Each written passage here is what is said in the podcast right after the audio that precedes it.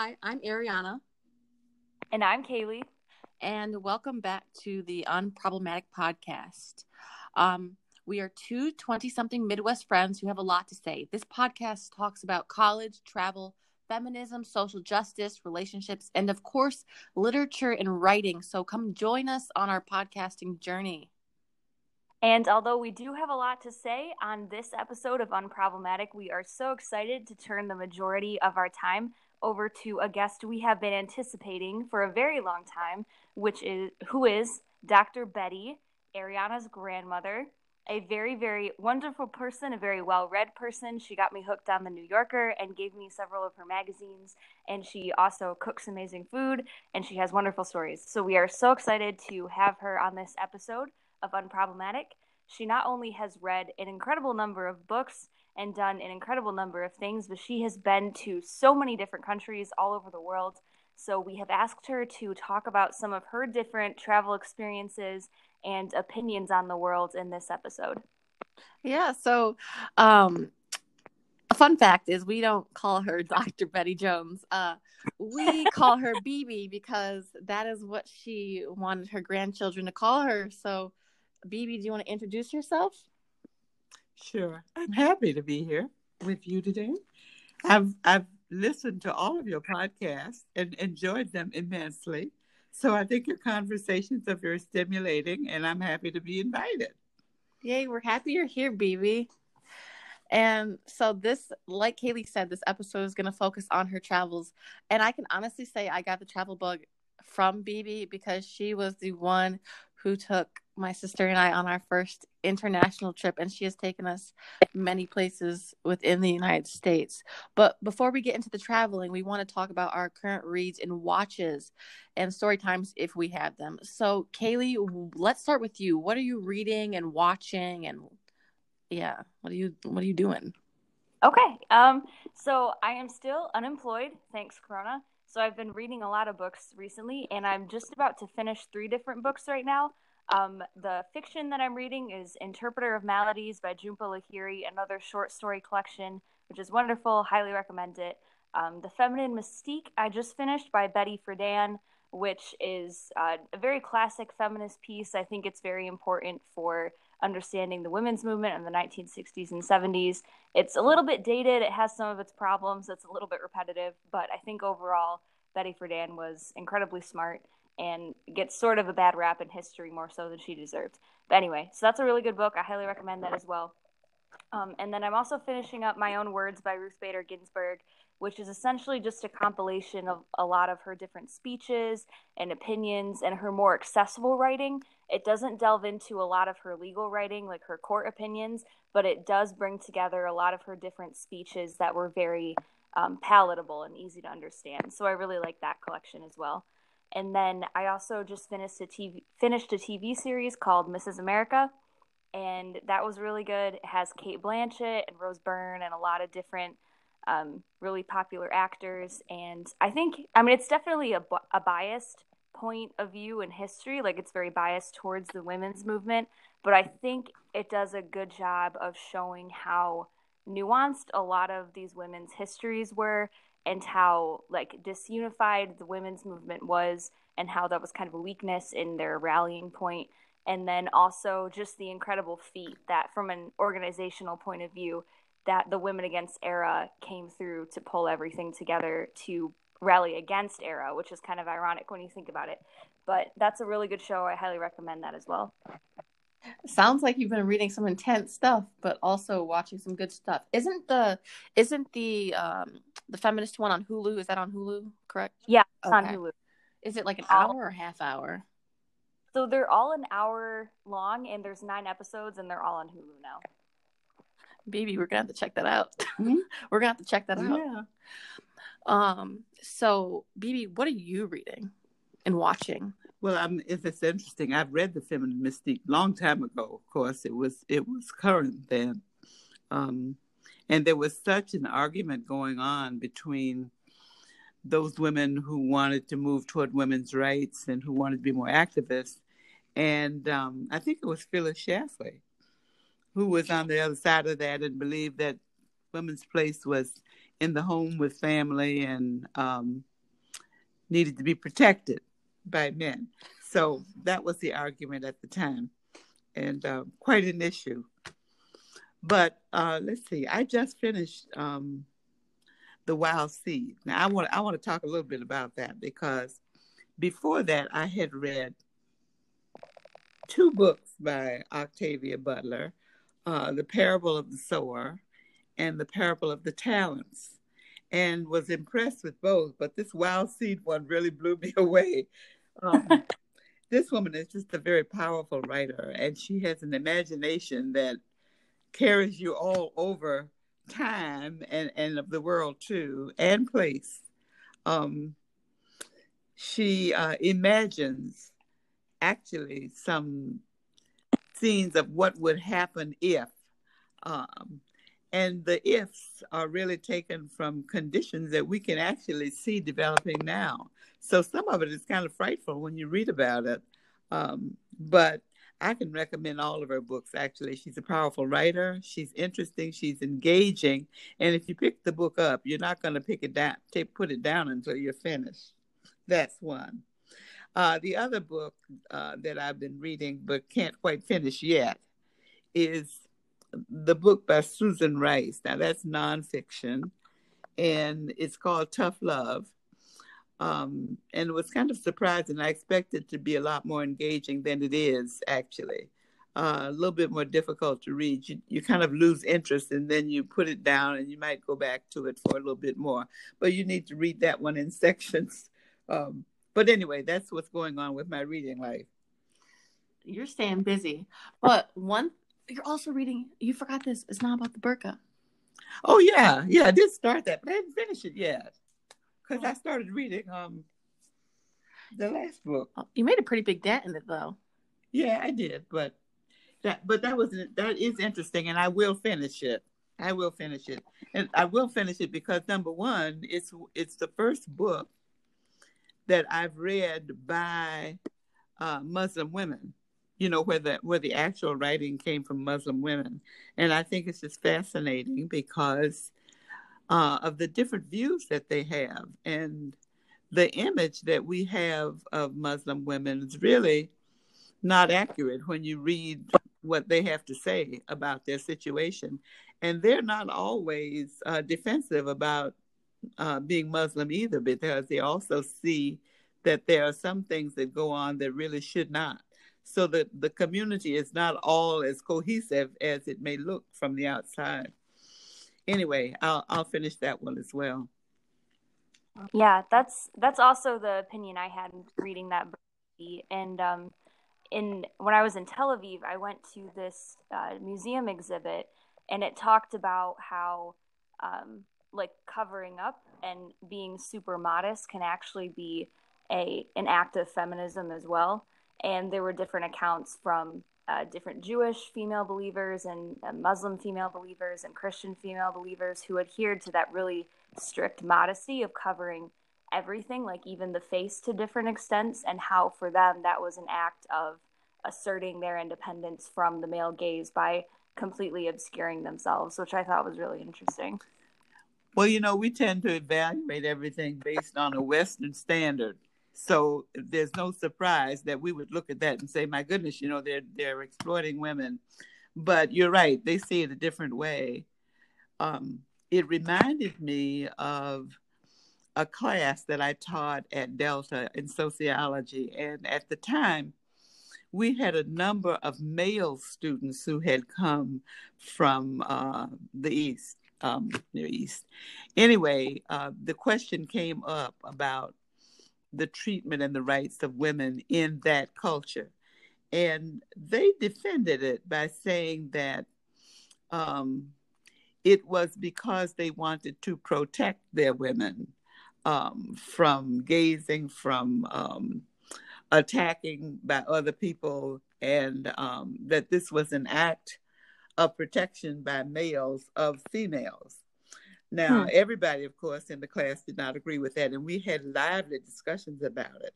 But I thought it was interesting that they took that and, and that we had a space where we actually could discuss those things and, you know, not get all bent out of shape about differences.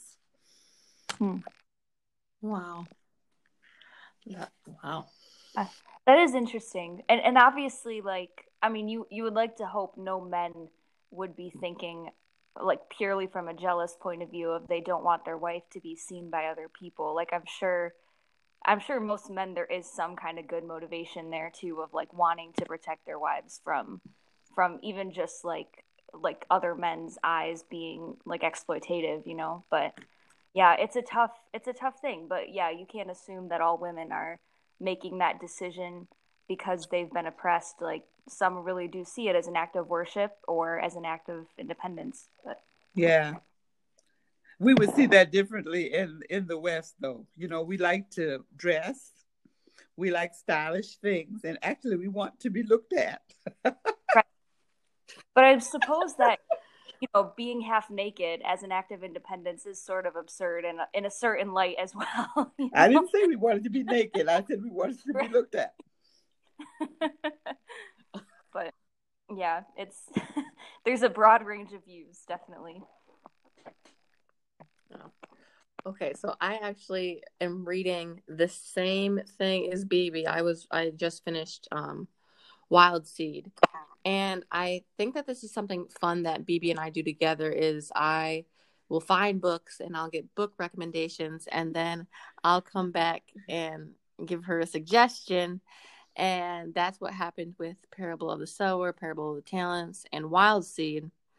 Um, but one series I reckon um I remember her, she was like, No, like I don't want to read that, and she ended up loving it was when the Hunger Games was super, super popular. And I brought her the first book and she's like, This is violent, like da da da. And she read it. She's like, Wow, there's a this is a great story. and I think I think it's something that we bond over and it's nice to be able to talk about um the plots of books and the different characters because a lot of people don't like to read unfortunately um and yeah but that's what i'm reading but I'm currently I'm still watching Criminal Minds. I'm almost to season three. Um, yeah, I've been watching that a lot. but getting very freaked out after some episodes. yes, some. I try to watch it during the day and not at night because again, you never know. Like some, I know like that show is fiction, but like, have you ever seen like Forensic Files? that stuff is based off of real stories and that stuff is really crazy and like a lot of the cases in forensic files have taken place in michigan and i'm just like oh my gosh oh. i believe it though there's some scary small towns in michigan yes but it's even like i remember i'm not going to say the school but a, a girl i remember i was watching an episode and she got kidnapped off her college campus and i was like oh my gosh like that is so scary but oh. yeah, I know. But that's what I've been reading and watching. So, our next segment, we want to talk. The main reason we have BB on here, besides the fact that she's very fun to talk to, is that BB is a traveler. She's an independent woman who travels by her, has traveled by herself. But another thing that I think is very important is that she traveled by herself during a time that a lot of um, women were not um, as independent as they are now. And I just really want to get her point of view, and we're going to ask her some questions and hear some stories that she has to share. So, the first question, Kaylee, do you want to ask her? Yeah. Um, solo female travel before solo female travel was cool. That's BB. So, BB, first of all, how many countries have you been to? And okay, so this question was what countries have you been to? Can you remember all of them? Because I know it's a crazy high number. You know, I keep a record, Kaylee, in my phone of each country that I go to. And now that I have an iPad, I keep a journal. Oh, I, perfect. Yeah, I kept journals and books before when I traveled, but now that I have an iPad, it's easier to just take that iPad and do, you know, do it there. But um, I think the last time I figured it was 55 countries. Okay. Wow. And I didn't realize that there's a 100 club. Did you know that? No. That if you've traveled to 100 com- countries, you you can become a, a, member of the 100 club, and then you get special. what are those special privileges? Yeah, you do. What are they? Well, that special travel pri- privileges. You know, you get stuff off on your tickets. Like and, no TSA check. Well, I don't know about all that. You know, ah. TSA is a whole different thing. But yeah, but I've, I've, I've of course traveled in Canada and Western Europe, Eastern Europe, Scandinavia, and Africa, both West Africa, East Africa, and North Africa. Wow. And South Africa, yeah, I, because I was in Botswana and Zimbabwe and Zambia, and uh, Central America, South America, um, the Caribbean, Asia. I was in Japan and China. Um, and I, I put in here somewhere the number of continents. Yeah, I've traveled in five continents. So, you know, you get a sense of how each one differs. And one of the things that I have found is that once you get past the initial introductions and so forth, um, you find that while people have different ways of life, most of these people want the same things out of life. I mean, the good life means the same thing to most people. You know, they want to have families, they want their children to be educated in good schools. Um, they want to have some interest in their life. Most of them have a way of um, w- regular worship, etc. So you get to participate in a lot of those things, especially if you get to know people. And I've always found that language, even the differences in language, don't really make make a lot of difference. One, I'm trying to remember which country I went to, and um, it was it was my monthly period, and I, I, I came on suddenly, and I needed some um, Kotex, Modess, or whatever I could find, and I didn't have the language, so I went to this drugstore, and my goodness, I learned how to pantomime enough that he knew what I needed and got it. So, you know, I mean, you just have to make it up as you go along. There's a certain kind of panic that I think people can read in your eyes, you know. yeah, but he, but you know, you have to let him know what kind of panic it is. wow. What country was that in? Say what? What country was what? that in? I can't remember. I'm thinking. I think it was. I think it was in Central America probably around the Yucatan, and um, it was in Central America. And they speak Spanish there. I didn't have the Spanish language at the time. I didn't even know the the word for for for a sanitary napkin. Right. and I didn't see any. And there and there were no uh, cell phones. I'm assuming. No, no, we no. So phones. no Google. No, no cell phones. People always tell you learn bathroom in a language, but I guess like that's another important one. well, when you travel, you know what? One that's one of the first things they they tell you. You know, you do learn a little bit of language, and we had learned some things to refer to, like you know, water and um, the the bed. They call them this. I don't call them bathrooms. They call them something. The toilet. Mm-hmm. Um, and what did they call the bathrooms where you traveled? Um, uh, like where in Israel or in yeah. Europe? Um, in Israel, there's not a lot of places to like use the bathroom for free, unless well, okay. So in restaurants and bars, people are pretty nice about it. Like typically in Europe, people don't like you using their bathroom unless you buy something. But like everyone's really nice, so they let you use the bathroom in like restaurants and bars and um, but there's not a lot of like places by the side of the road or anything. There's not a lot of public restrooms that aren't mm. or like a part of restaurants. Yeah, it's kind of interesting because that's one of the things that I think surprises people.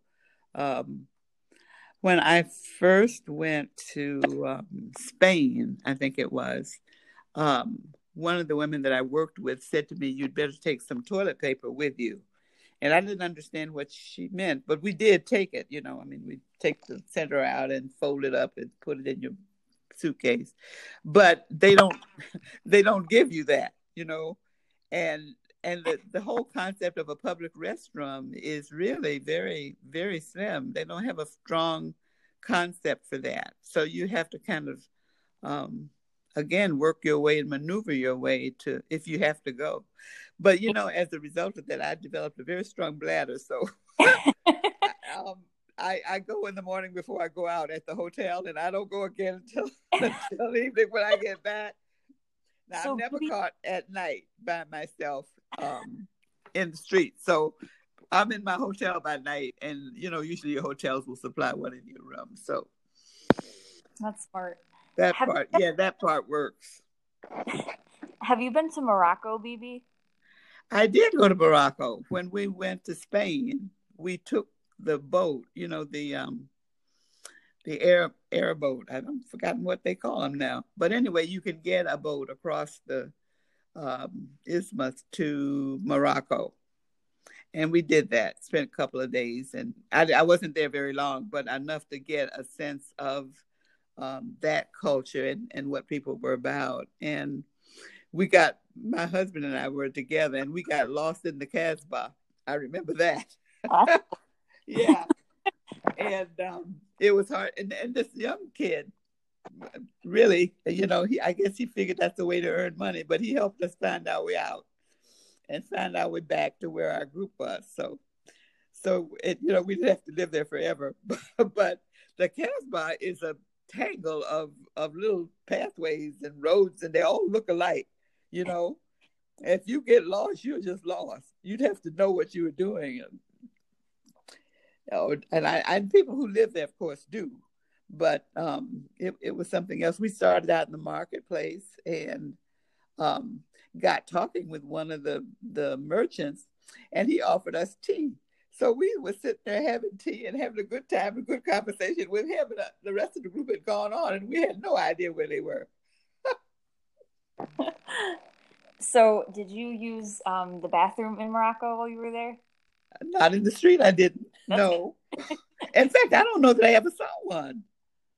Well, there's our so the one that we we went to Marrakesh, and I don't know if this is only a thing in Marrakesh, but they have literally like holes in the ground with places to stand for your feet. So there's like a oh.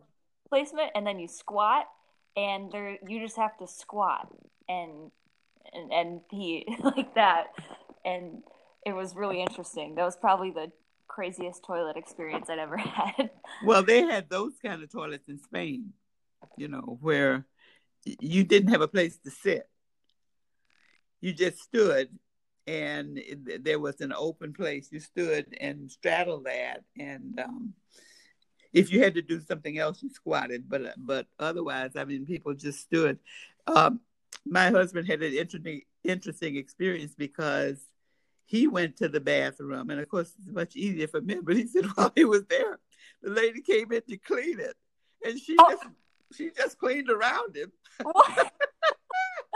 it was he was he was kind of shocked, but um, you know she she was cleaning and it was her job, and she wasn't paying any attention to him. He's got a deadline, yeah. yeah. So, but you know, it's it's it's um these are experiences that teach you that different areas have they have different resources number one so the whole concept of public bathrooms in the West has to do with the way businesses are organized and tourism, etc. At the time that we visited those countries, I don't think they had high degrees of tourism. And so they really were not prepared for a large number of people to come and, you know, have public facilities for them to use. So um, you have to kind of live where you go. Um, I found the same thing in China. Um, they did not have sit down bathrooms either when I was there. Now, they may have had them since the Olympics. I mean, if they got so many people coming in for, you know, when they had, when they hosted the Olympics, I'm sure they probably put something in. Maybe they were porta toilets. I don't know. But um, pe- people who come from um, what we call the West, you know, Europe, United States, we expect a few amenities. like toilet paper. yeah, like toilet paper. And you know, I, am trying to remember. It was what was in um, Egypt, um, you you they had bathrooms. You know, you could go, but the point is that they you they didn't have toilet paper. And when you went in the bathroom, the public bathroom, they um, had somebody an attendant at the door, and you would pay, and they would give you something to me that looked like a napkin. You know, it wasn't Hmm. It wasn't like toilet paper, and it, it tended to be a bit firm. So they were kind of hard to to deal with, but that's what you had, and you know, and, and you had to pay for that. I mean, it was not free, which I thought was interesting. So, hmm. yeah, that happens. Um, I in Budapest and in Morocco too. The paying for toilet paper and then like paying for the bathroom, but yeah, interesting. And then the people expect to be tipped. Yeah. I thought that was hilarious. Yeah. You pay for your toilet paper, then you have to tip them. Why are you frowning?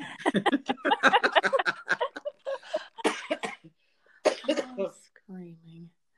Um. So, moving on from toilet talk.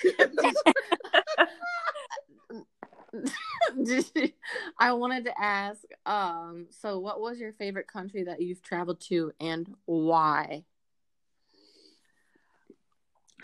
I think that maybe my favorite countries were in Africa. I was in um, that was because I knew people and I visited there. Um, I had a friend uh, and a former co- colleague who was a missionary in Botswana. And um, she went there to work with local people there to translate the Bible actually into Setswana, which was their language. And these were little churches that they were starting out in the bush. And she took me to one. And, you know, it was just amazing to me that you're going to church and people are worshiping. And there's a lot of feeling about all of that. But there was no building, there were no chairs or whatever. People came to a given clear- clearing that everybody knew about at a given time. I say a given time, but some people wandered in whenever they got there. And um, there was a lot of singing and worship and scripture, etc. So they had a worship service, and they called themselves a church, but they had no buildings. And I thought, you know, that lets you know that you can still have a church experience and you don't need buildings to do that.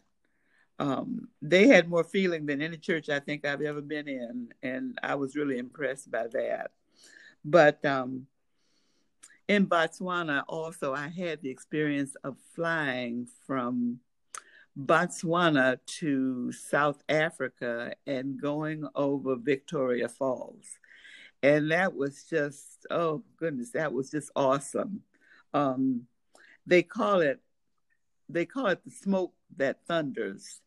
And you can hear it. You can hear those falls from way off.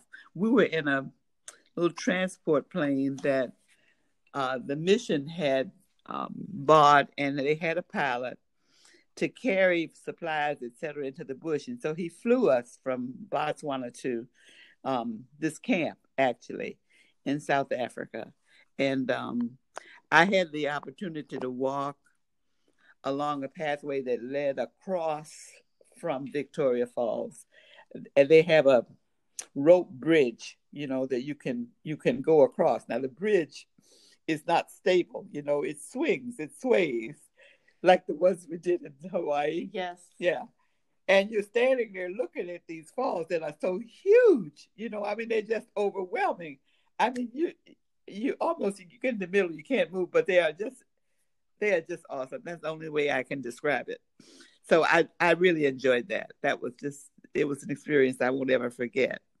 And um that was one. And of course the other one was Kenya. And I've gone to Kenya for I think I've had about nine trips to Kenya. But then I had responsibilities there. We had a sister college, Delta had a sister college in Kenya, and I was directing that project, and so I had to go and oversee it and uh, carry on the research for outcomes and that kind of thing, we had a governmental grant from USAID to to do that, and um, that was interesting. Made a lot of friends there, and actually, that's why they named the library after me because when we first went, they had this little spot.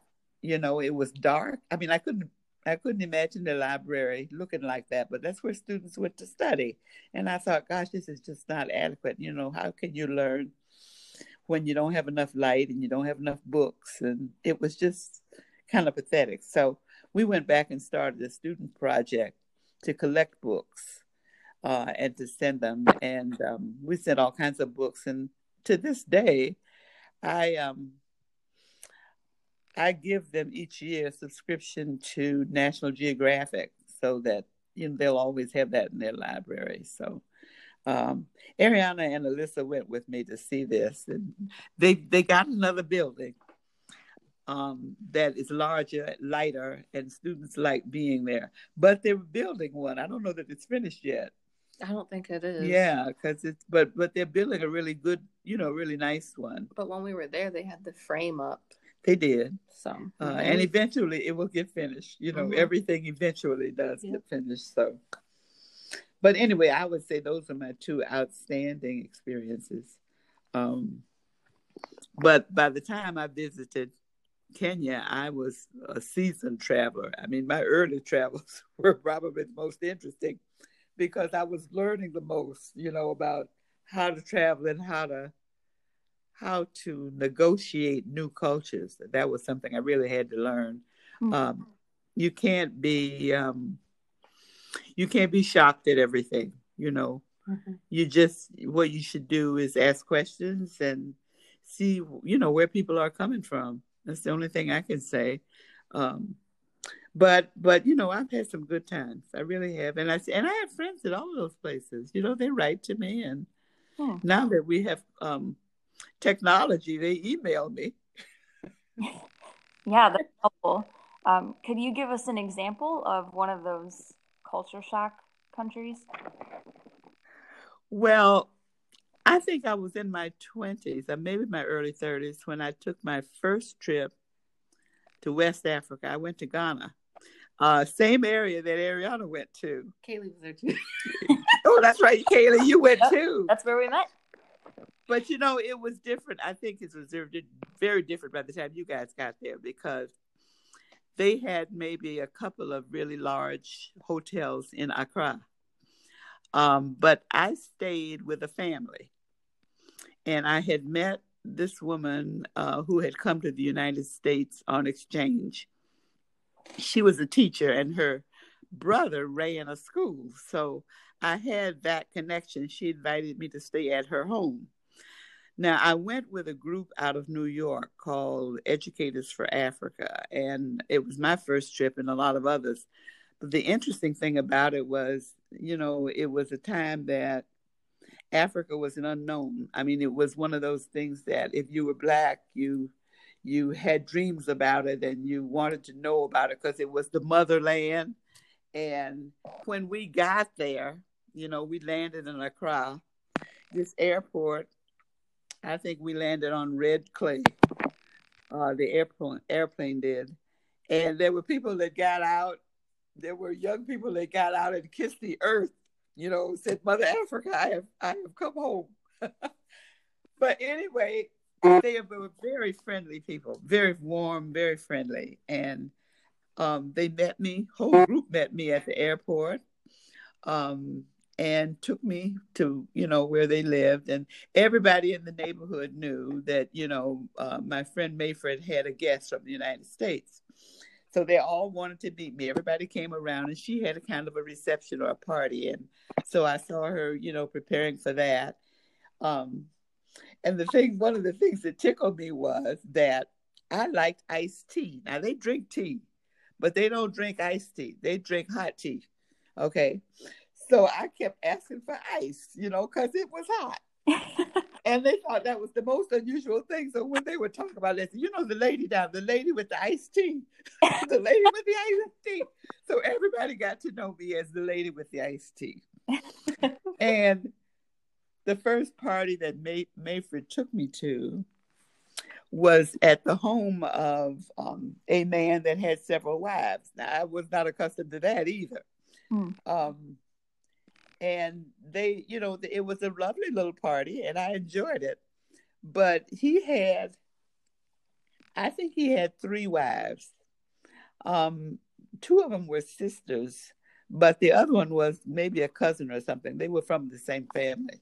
Wow. And, yeah. And so I wondered how that worked, you know. Yeah. They each had their little house that they lived in, and he visited each one, you know, when her turn came. And I thought, oh, okay, that would never happen. In, that would never happen in the U.S., you know. So, but I'd say never, because haven't you seen Sister Wives? Isn't that pretty much the same thing? Where are Sister Wives located? Is I think is it Utah? Is, are those among? I think it's Utah. Is it Utah, Kaylee? I think so. Yeah, Salt Lake. It's it's like it's like this man. He has four wives. Four wives. Yes. I met one man in Washington that had wives, and they lived in houses that were adjacent to each other, but nobody knew that he had all his wives. It was just that they were living there, and they all had children. I suspect he was the father, but nobody, you know, nobody made a big deal of it. So he got away with it. But in fact, some of his children were in the campfire organization that I was working with, and they were very good parents as far as that went. But you know, it was just an unusual thing. But I mean, this was kind of common thing in um, in Ghana at the time, and in the newspaper, uh, you would sometimes see letters from the wives who felt they were neglected and they, and, and that it wasn't fair. So I learned that um, you know there was a senior wife, and the first wife is always the senior wife, and he, he is the the man is supposed to get permission from her that she will accept the other wives. But I mean, the point is that she she knows that he is going to take other bring other women to the home. When I talked to senior wives, they said to me that um, it was good because women have a lot of work to do. And that with the more wives that the husband gets in the compound, the more people you have to share the work. So I thought that makes good sense, right? So anyway, that that's the way that worked. But I got a chance living with Mayfred to talk with a lot of people, a lot, particularly women, you know, to see what how they viewed the world and how they viewed the system that they live with. Um, every now and then you would see a letter in the paper from a wife that was dissatisfied because she felt her husband was neglecting her and going to a younger wife more often. Hmm. Um, but um, in general, I mean, there was no recourse they had. I mean, they couldn't take him to court. Uh, now, the man had an obligation to take care of all his wives. So you had to be kind of, you know, well off in order to have those wives. Um, if you were a poor man, you probably just had one wife. You probably just had one wife or none at all. So that was one of the culture shocks that I had and and and learned what was what was behind that. The other one I think was, and I guess I won't forget this one either. Um, my host hostess would take me to um, different things that would be happening in back in the in the villages because Accra was a city, but they all had family back in in the rural vi- villages, and those villages always had some kind of celebration uh, at least once a year. So Mayfair took me to one of those.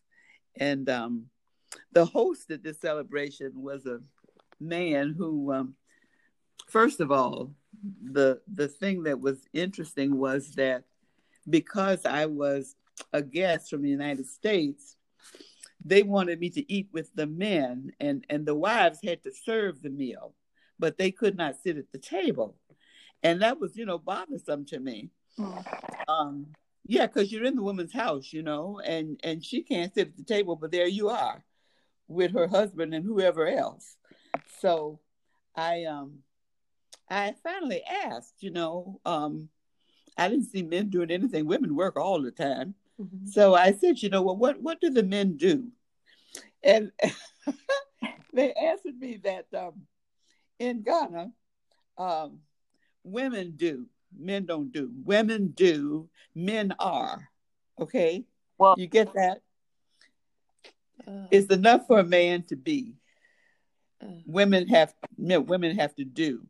So wow. I thought, oh, okay, I shut up about that. But I had to watch out from this host from this other one because he kept trying to flirt with me. And his wife was right there, you know. And I thought, well, okay, I'm I'll fix you. I'm going to go by and sit right by her and start a conversation, and that'll shut you up. Well, it didn't.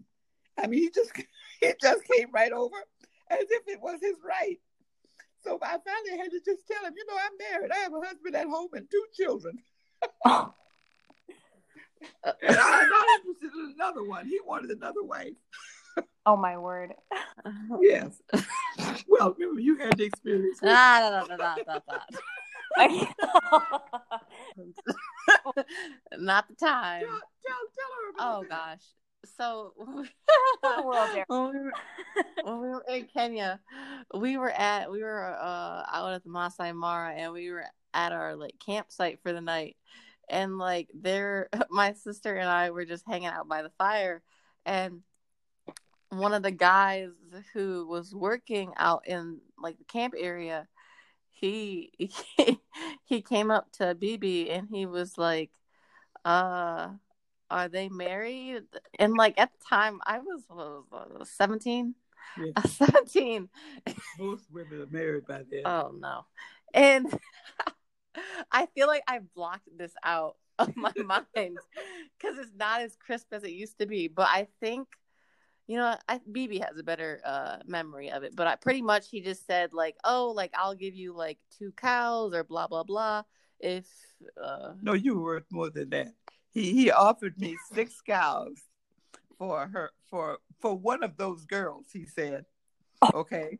So they they were shocked. You know, I mean, I, I was minding my own business. So I said, you know, um, I, I can't do that. You know, I, I have to take them back home.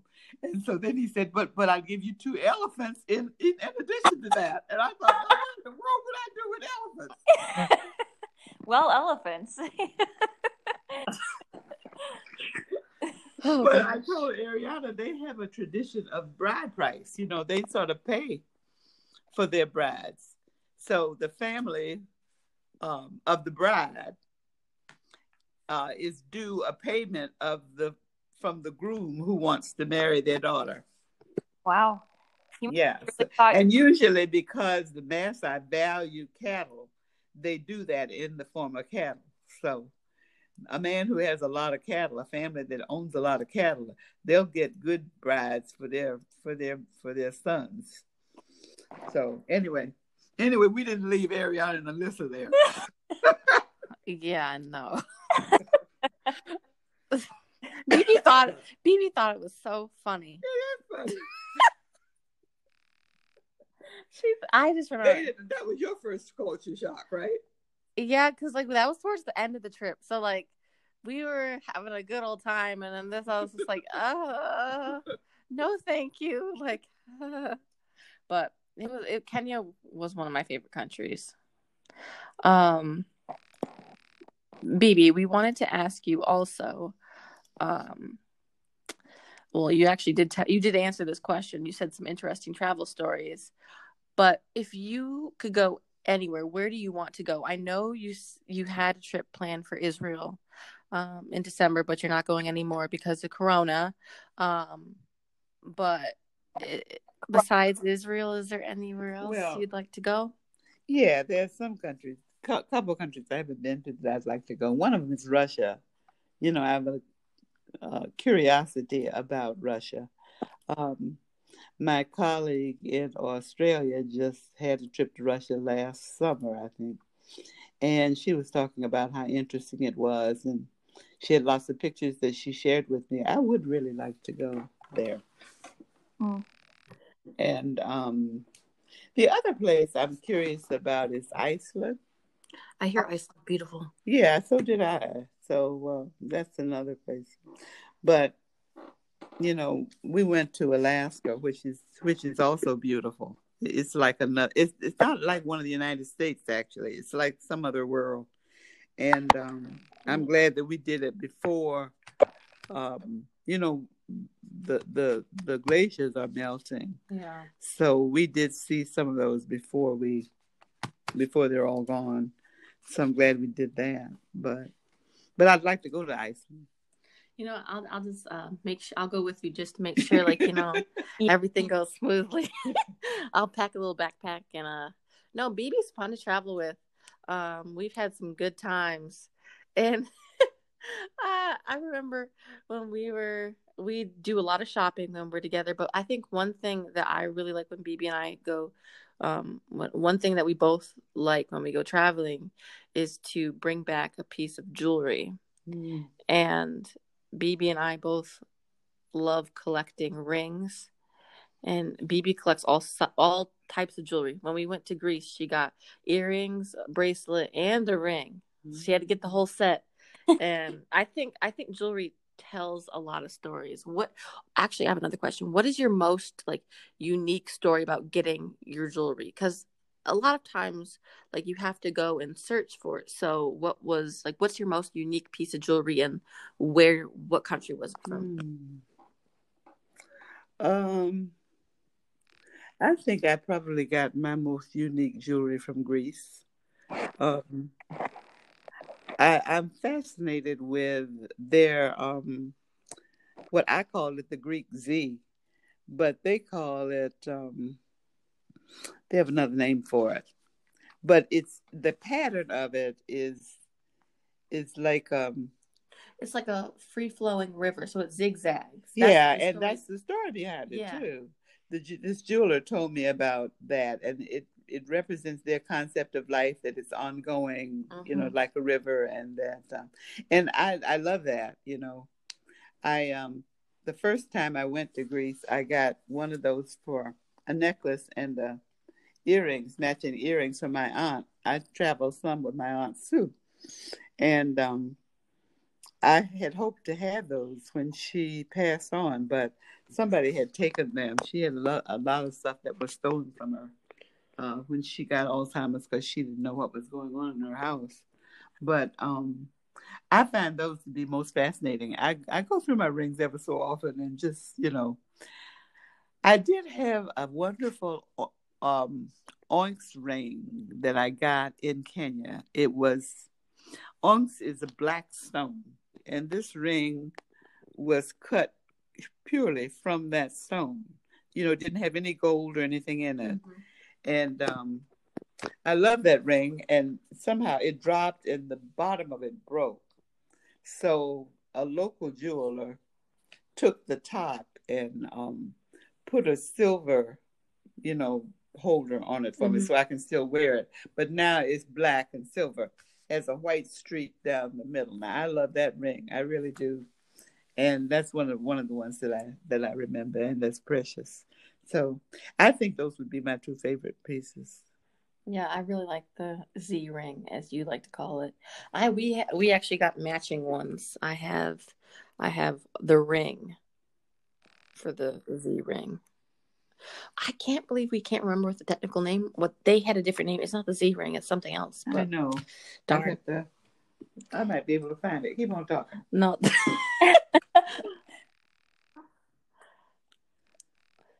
right. So, um, can I ask the the middle question that we sort of skipped a little bit? yes, of course. So, I traveled solo recently for like a month, eh, but I had a phone, and I've heard that you traveled solo without the internet as we have it right now. So, what was traveling solo like for you, BB? Well, you know what? It was it was freewheeling. Um, Kaylee, but you know, it was a different time too. I, I admire what you were able to do because I don't think I could do that now. Um, but I hitchhiked and um, I found that people were just really helpful. You know, sometimes one of the things is that, that people who had cars and were traveling uh, were curious of why a woman would be out, would be out there hitchhiking. So they would stop and picked me up and they be headed. I mean, headed the same direction I was headed. One time, a guy stopped. He was on his motorcycle, and asked me if I wanted to ride, and I said fine.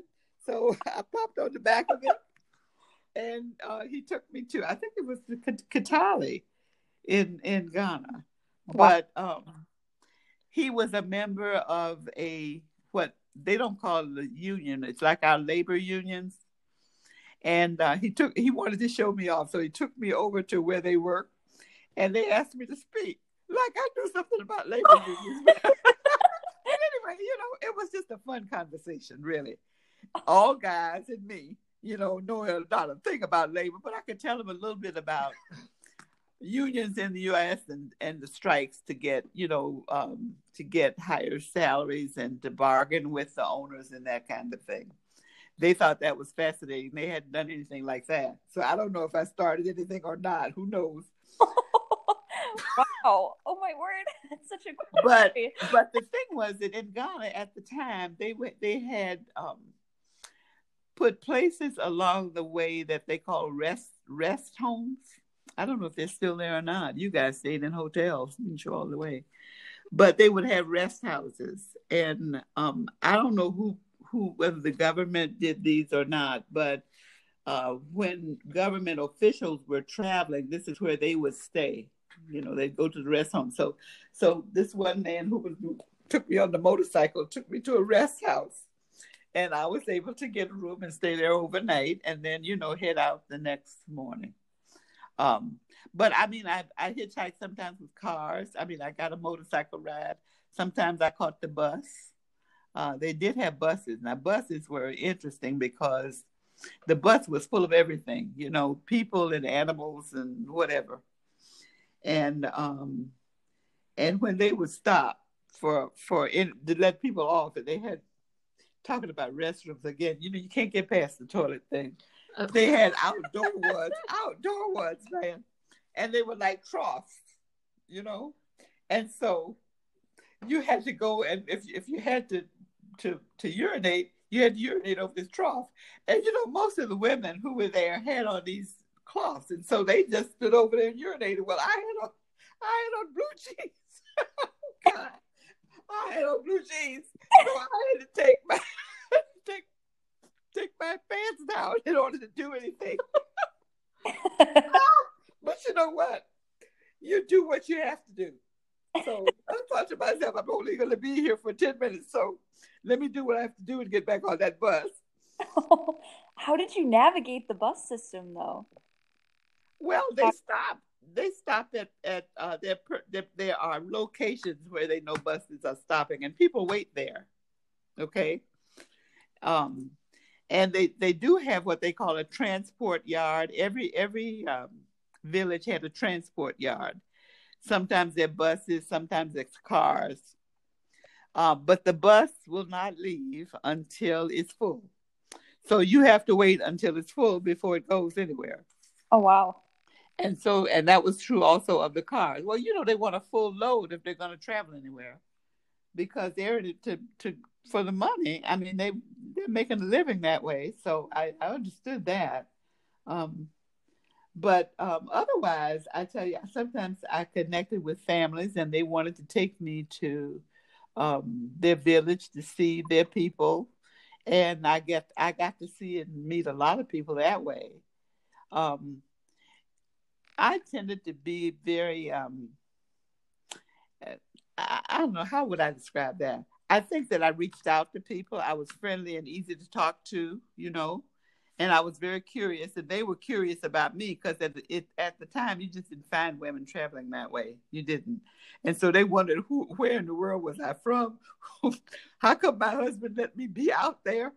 And I mean, they had all kinds of questions, but it was a protection for me that I had a husband, and that I had a picture of him and that I had a picture of my two boys, you know.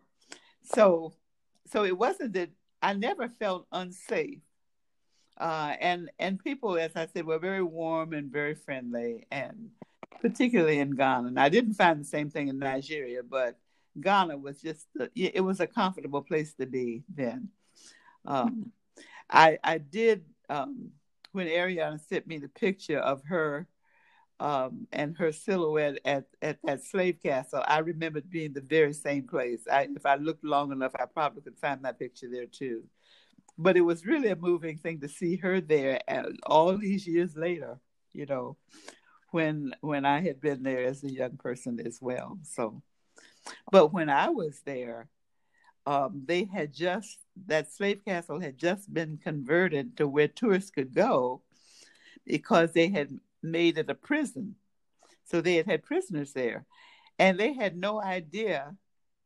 The people who ran it had no idea about the history of that place, and they couldn't understand why Americans, particularly Black Americans, were so interested in going there. You know. Mm-hmm and it was only later that they got some programs and began to understand that this was um, part of the connection between Africa and African Americans, that many of them had ancestors that came through that prison. Um, and the history of the prison itself, the, the slave castle itself is just, just remarkable, you know, to be there. I understand that um, the um, there were black professionals that actually went back to have a concert and do a performance at that castle. And one of the women who was a singer and whom I, my husband and I had known in Washington was Roberta Flack. And Roberta cried. She said she when she saw those chains and she went down in that dungeon, she just couldn't stand it. Because, you know, all of these things come back and you think, my God, you know, that I have people that actually you know were here and and went through this experience uh, you cannot imagine what it must have been like so um, but now of course it's it's it's a tourist thing and you all got a tour from a guide right yeah sebastian yeah so and they put figures in it. All those figures were not there. We those were figures were kind of creepy. Like it's scary. Well, we, they weren't there when we were there. The castle was. But they were really, really they were like stone heads and they had like the male and female heads separated so like you could like it was just more of like a visual thing yeah but they have made those and put them there mm-hmm. to add interest i think because that we didn't i didn't see all that yeah all that. powerful and correct me if i'm wrong but i think ariana that artist um, tried to exhume some of the bones of past slaves and had tried to model the bus after that skulls, right? Yeah, uh, Sebastian had said something. I don't even know. I don't know if it was exactly that. It probably was, but I just remember saying that the faces were designed so that they actually looked very familiar. Like like they looked kind of like act people who were like actually enslaved, um, which is crazy. Did so they allowed them just to go take the bones? I like how was he able to like build a face like a like bone structure to like sculpt that is is Yeah, I I a picture of that plaque. I'll have to reread it. But I know like all of the faces were different. And he did some kind yeah. of research where it was like supposed to be similar to real slaves who had been in that castle, but I can't remember how he did that. Wow. Yeah, but Cape Cape Coast is an experience, and like the whole time, uh, everyone's just very quiet and respectful, and you just listen to what the tour guides have to say and yeah. share, and yeah. Well, I think in a way it's wonderful that it has come to that, um, and that it's part now of a history that they can remember. I mean, that they can memorize, memorialize, because they wouldn't have been there. But when I read that book that you brought for me, Homegoing, Homegoing, I mean that that was a very moving book. Too. It really was, and I feel like it meant even more to me because, okay, so I had a teacher had recommended that I get that book, Homegoing by Yaa Gyasi or Gyasi, and it was it took place in Ghana. And it was about two sisters who didn't know that they were sisters, and like one is put into slavery and um, shipped to um, the United States, and one um, stays and lives and gets married in Ghana. And it was just kind of how like their ancestors, like how they both were on different paths and how it kind of ended up um, and how it kind of goes full circle. But it was interesting to re- i didn't finish the book while we were on the trip i only read like a little bit of it but it was int- i felt like it meant more after getting back from the trip because i had i could have like a actual visual of like the places that they they were describing and the different cities and things like that. Um and it was i highly recommend that book if you have not read it. It's i all three of us have read it honestly. It's very it's a very like it's a very quick read. You can't it's one of those books you just you got to stay up all night and finish it. Yeah, you yeah. can't put it down once you pick it up. Yeah. yeah. And, and and what was fascinating to me is the way that she followed the descendants of of those two women. Um, she did a great job with writing it. Was yeah, so well written. Yeah. Mm-hmm. So, yeah. You see all the books Ariana gets me into. the, I, the, it's so much fun, and she's good BB, recommendations for sure. And BB always gives me Barnes and Noble gift cards for my birthday and Christmas. So what else am I supposed to do? and when I was younger, they wouldn't buy like my grandparents wouldn't buy like toys. So you know what I, I had to say? It's educational. It's educational, but they would never say no to books. They mm-hmm. never did. So that's why my book collection is so big because whenever they take me to Barnes and Noble, like, can I can I get it? It's and very you always wanted to go. it's very educational. yes, but this was a great episode, and thank you so much, BB, for joining us on this episode because we appreciate and love you so much and we would love to have you back because you have so many great stories to share. I'm, I learn something new every time I talk to BB. yeah. Thank you for inviting me. Really, this was fun to do. Thank you too, Kaylee. Yeah, of course. It was fun to talk to you. We've been talking about this for so long. Yes, we have, and it's been. Uh, it's. I guess it's good that I'm um, in quarantine with you, BB, so we so we can figure this out together. And she's been doing a lot of reading, and I introduced her to Audible. So she likes, Audible I guess, sponsor us, please. she she likes the voices, and yeah. So again, thank you so much, BB. This was great. You are absolutely welcome. Okay. Thank you for listening, and I hope you guys tune into our next episode. All right, signing off.